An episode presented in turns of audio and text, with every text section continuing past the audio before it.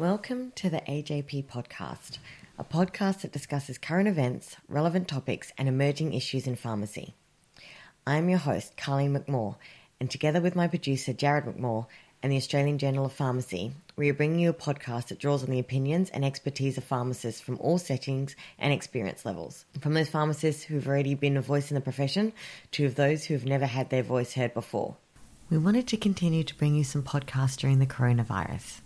These podcasts were pre recorded and they're not to make light of anything that any pharmacist um, or any other healthcare professional might be experiencing during the coronavirus. I'd like to thank you for your hard work and say that you're all doing a great job, and I hope that you're still enjoying the podcasts. So please listen to some pre recorded podcasts that are new, and I hope that you enjoy them. Thanks. Automation has been discussed in many different industries, including pharmacy. The positives and the negatives, where automation is currently being used, and maybe the future of automation. This is some pharmacists sharing their experiences and their thoughts on the progress of automation and where it can lead. Elise Apolloni discusses the benefits of automation, the future, and soft skills.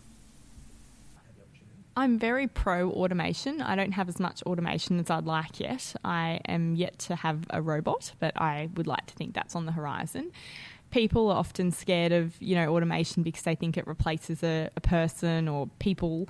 I don't believe that. I believe that if I had more automation in my pharmacy, it would just increase patient contact and we know that in the future that there will be um, more automation there will be more and more jobs that can be done um, without actual human um, connection, but we also know that it will be the soft skills and it will be this face to face human bit that we can't actually replicate necessarily with machines or robots or whatever kind of automation you need. So we're still going to need great people and great communicators to be part of our businesses. So I think automation is a good thing it will um, hopefully reduce errors. It will hopefully enhance the ability for the pharmacist or other members of the pharmacy team to engage with patients, and that will lead to better health outcomes. Karalyn Huxhagen discusses the apps that are available, the importance of face to face interactions, and mental health. Okay, automation um, certainly is an opportunity, but it it can also be a threat, and for some of the reasons that Felicity just outlined. So, but automation enables us to actually have more person to person contact with the customer or the patient or client or whatever you want to call them, um, because it you know it, it from the simple um, automated dispensing machines to automation can be just minor where everything talks to each other properly. So, you know, when you dispense something, it it actually does talk and goes to the right databases and things like that. But just listening to where automation's going to go in some of the sessions today at, at PSA 18, you know, where are we going next? And um, so we've already got apps that everybody can use and coordinate and um, keep their health records, and that's all good but we don't want to get to the point where there's no person to person contact within, with our patients as well, because um, you know, it's only when you start a conversation you, you, start to elicit out you know the, the deeper side of it and there's got to be a conversation to actually start to find what the what the problem is. And one of the examples I would use is telehealth medicine, which you know I started doing telehealth medicine oh probably six years ago, and put in all the gadgetry in my pharmacy in a counselling room so I could take oxygen readings and blood pressure and cholesterol, and then fed that to the doctor so that the doctor could talk to the patient uh, in the counselling room, and the prescription would be supplied. And and it works really well when you've got a shortage of doctors or you're in a rural area and that but it's still not totally personal enough for that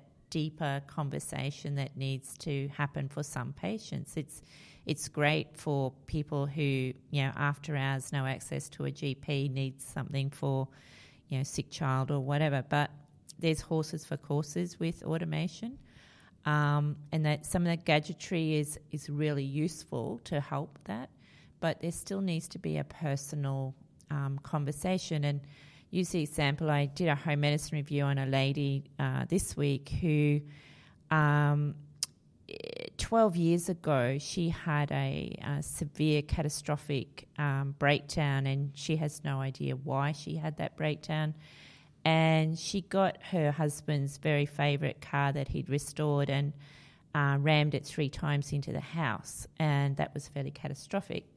Since in that 12 years, she's gone through many psychiatrists and many different treatment regimes, and uh, and but for the home medicine review, I was asked to go and see her to talk about her adherence and why she won't take her medicines and and that and you could just tell from the whole conversation that came when we were talking about adherence to her medicines that she still had a whole heap of unresolved anger and issue that had never been dealt with. Her you know, she had never been, um, she'd never gone to a psychologist in this time. She's been treated by various psychiatrists, but never undertook the psychology, the psychologist counselling. She had um, just closed herself down to any other interaction, and was relying on medications that are not truly going to manage her medical condition, and so she's non-compliant with them because they don't. She doesn't find they work. So this has broken up the marriage, and lots of other things have happened. I would never have found the background to the um, the whole problem um, and been able to have a deep conversation with the GP about what to do next if I hadn't um, had that one on one interaction with her and, and spent time getting the story out of her because she was a complete block. Like she wasn't interacting. If I tried to do telemedicine with her, where she was just sitting in front of an iPad screen, she she was just not the kind of patient that would have interacted through that kind of medicine. So there's horses for courses, and you know technology is amazing, and I hope soon that I'm able to do telehealth for follow up for HMRs because to drive 600 kilometres to see someone is a, a huge impost. But there's there's roles for it, um, but there is still much needed um, personal contact as well. Shane Jackson discusses what automation is not and what it is, as well as the core role of pharmacists and what it means for investment and cost savings.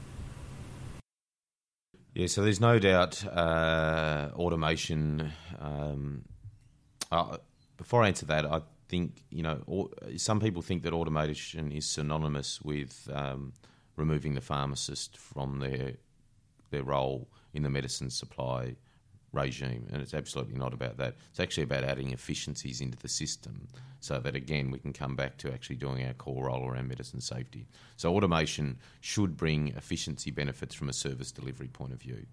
Um, they need to be realised, I think, one at the pharmacy level, so that you, you know, your example uh, around reallocation of staff is a fantastic um, uh, outcome of, of automation. But it also needs to realise efficiency gains in the health system funding um, and to recognise that um, there are efficiency gains, and those efficiency gains should be realised by government, but then reinvested into uh, activities that ensure the quality use of medicines. So, you know, I'm a key advocate for uh, innovation, uh, but innovation shouldn't mean that you're ripping money out of the system.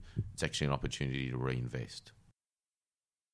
Felicity Huxhagen discusses her experiences with the Consis, need for face to face interactions with patients, as well as implications for rural communities. Being very spoilt, and my very first pharmacy had, at the time, the largest um, Consis robot in Australia. Um, that was phenomenal. It streamlined our pharmacy um, to the nth degree and made us a very, very pr- productive pharmacy. Um, and from there, I worked in a couple other pharmacies that had much smaller versions of this Consis dispensing robot, and it was beautiful when it worked.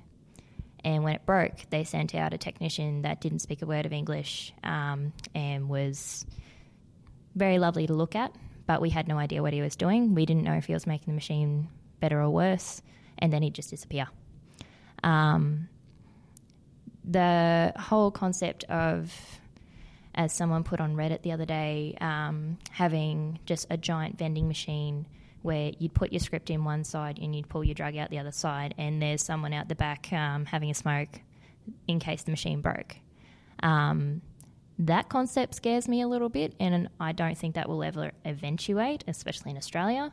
Um, because, as Karalyn said, there is an absolute necessity for the face to face to have a person in front of you asking you about your condition, your expectations, your end goal for your, um, whether it's a chronic illness or an acute illness or an injury, to have that person in front of you is completely different to talking to someone on a screen.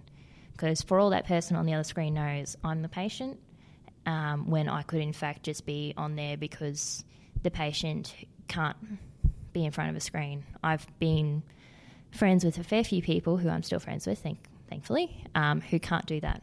They can't sit there in front of a video screen and talk. They freeze up, they freak out, they go into a full blown panic attack.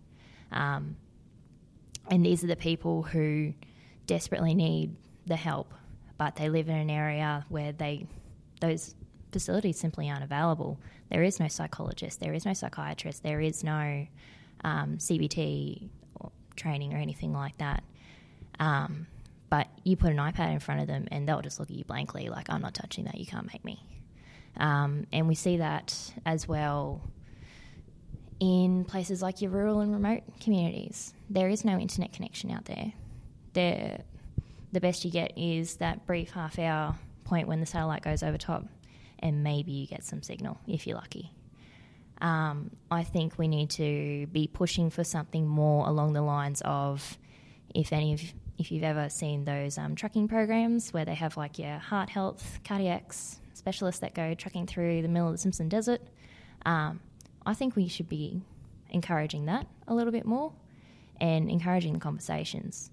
That way, someone comes out to them, it's a person, they're in front of them, they want to know your story, they want to know what's going on, and they want to know how they can help. And that's phenomenal. To have that in communities like that would be just absolutely next level. And to have it reliable and to have it accessible, I think that's what we should be leaning towards rather than automation. Um, purely because I don't want to get my drugs from a robot, I want to get it from a person. Sam Turner discusses forward dispensing and value to patients. So um, I've been lucky enough to work in a few stores, uh, mainly as a student and then as an intern um, in Brisbane, where we worked with um, with uh, dispensing robots. So we used a forward dispense model in these pharmacies, and I was able to go from the uh, traditional style of pharmacy within these stores and actually work uh, through the shop fit and the change of practice to enable um, forward dispensing. Um, as a pharmacist now, I uh, only see value uh, in my role when I'm in front of the patient and when I'm talking to them. I mean, I mean, I have my computer there and I have the information that I'm using, um, but my value to my patients is only is is when I'm face to face with them, and and forward dispensing enables that. Um, as a profession, we need to uh, move away from the processes and towards where our skills are truly valued. And if someone's worried about their job being taken over by a robot because they're not doing anything that is not able to be taken over by a robot, then they probably should be worried because they really need to be out there doing things like like um, you know their, their, their services. They're talking in front of it. They're providing that care. Um, so I, I see it as a genuine way to in, in that it's an enabler for me, uh, technology and um, and automation to um, enable my skills and utilize my skills in a better capacity. I mean, we're all in those situations even still where one of our dispense techs are sick, and so we've got to dispense scripts for half a day. And sometimes I just sit there and I'm just I'm just saying, you know what, all of these customers that I want to be going and handing these scripts out. Uh, you know, I, I, want to be talking to them about things, and, and you know, you find there's instances where you you know it's not ideal. So having having having those systems there uh, definitely is a, is an enabler for me, um, and and and I love that patient contact. so my, my current pharmacy that I'm working at now isn't the same. Um, it, it it does still have that traditional model, but what we are unable to do, what we are able to do in our pharmacy is have two pharmacists in a in a medium to high volume store. So um, we almost always have the ability for the pharmacist to be on the counter um, or to be checking and handing out those scripts themselves whilst we have the technicians uh, dispensing. Um, sorry to any technician that's listening to the podcast, but in all honesty, that's the only risk in automation is is potentially the staff that are doing those process driven tasks, but they're they're already doing those tasks to enable the um, to enable the um, uh, the the pharmacists to do what they need to do, and so um, we're very uh, forward with regard to our service, and it's why people come back to us in, in Hervey Bay because um, they see that we're doing it differently up there to what, what other pharmacies may do, and um, and and patients come in sometimes and they are surprised that three times in a row they've spoken to me every time they've been in the store, and that's my focus is ensuring that they do have that opportunity every time they come in the store May not be every time, but you know they have the opportunity if they need to uh, that they can speak to a pharmacist, and and those pharmacies that are doing that well um, uh, are able to justify their their high pharmacist numbers by ensuring that they're providing that value and um, and utilising that time that they've got to do their services and things that they can charge for and make it a viable business.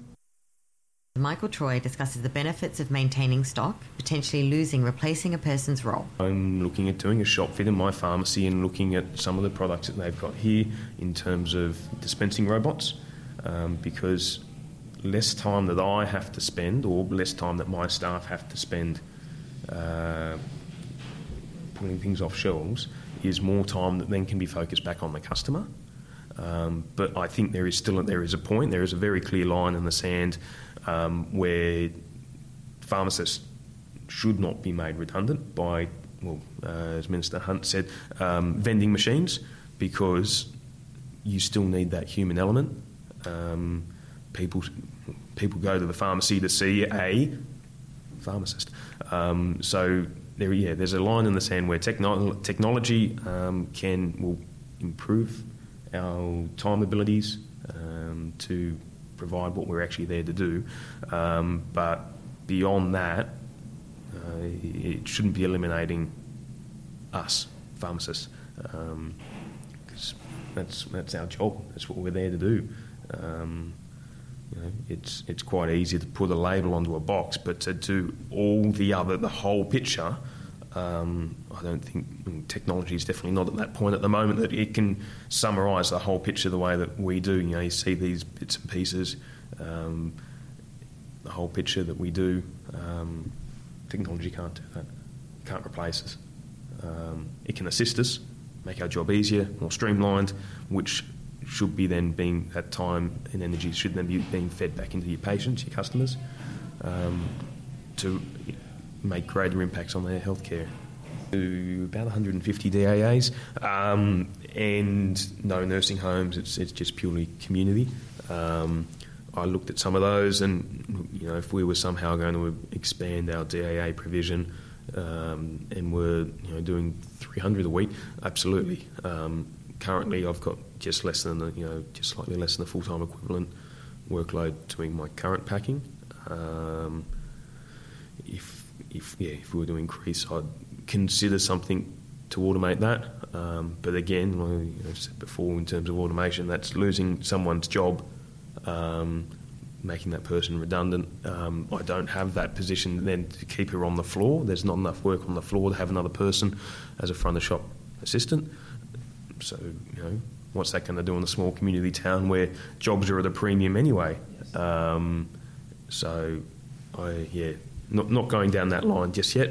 Um, no, I, that was something I did instigate. Was I did put in the Meds Pro system, change it over to the Meds Pro system as well, rather than go, oh, everyone's got their their bag or their basket. And in, from a from a business standpoint, you just eliminate so much excess stock. You know, everyone's on Panadol Osteo, so you've got 100 clients. That's 200 boxes of Panadol Osteo. Well, no, not anymore. It's not PBS listed. Osteomol um, across your, your, your Webster crew, Um, now you've got five boxes, um, and then just times that by every other medication that most people are on. You know, your, your atorvastatins, your um, spiractins, your furosemide, and in terms of stock on hand, it just drops it down drastically.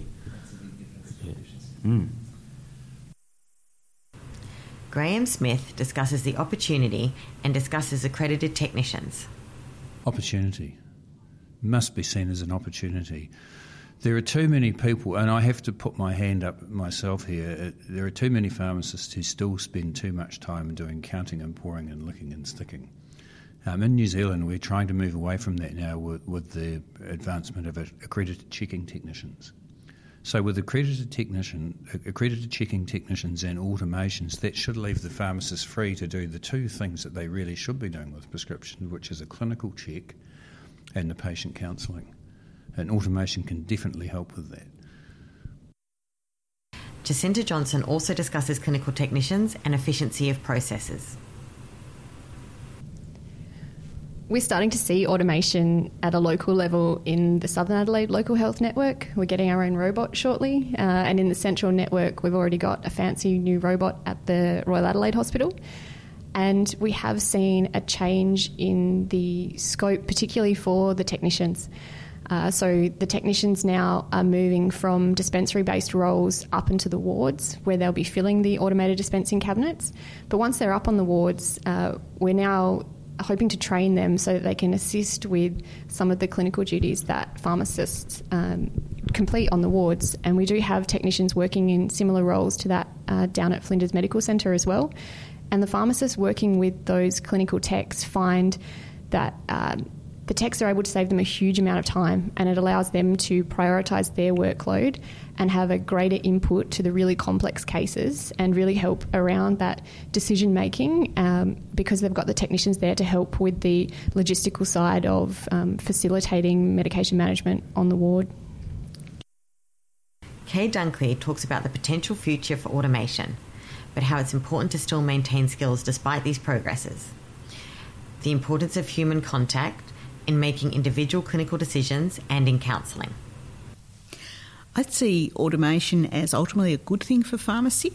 I think that some of the tasks that we currently undertake are very easily um, undertaken by a robot or a machine. And I was speaking just yesterday to some intern pharmacists, and I actually said to them, Look, in the future, you won't be sitting in the dispensary, you'll be out the front, you'll be using a robot to dispense, and um, you'll actually have increased interaction with the patients because of that. But I think more broadly, I mean, the um, increase in, I suppose, using uh, electronic means of communication will really change and it will ultimately increase safety in healthcare once we get it right.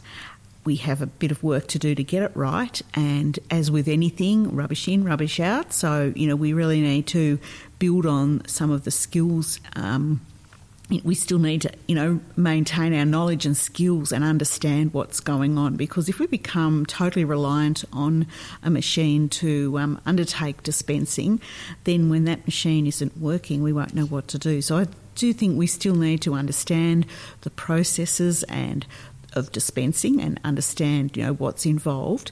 But ultimately, some of those tasks can more easily be undertaken by a robot.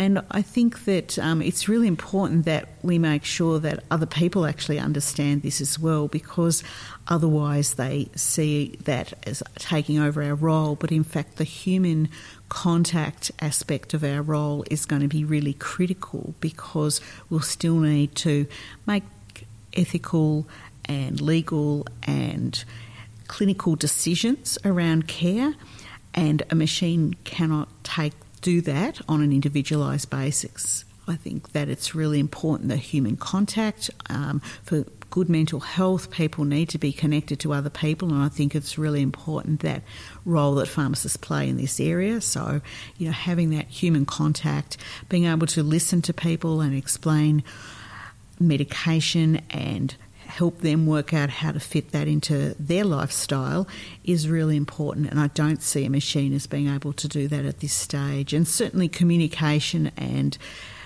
uh, around and med- you know the impact of that on medication reconciliation is essential.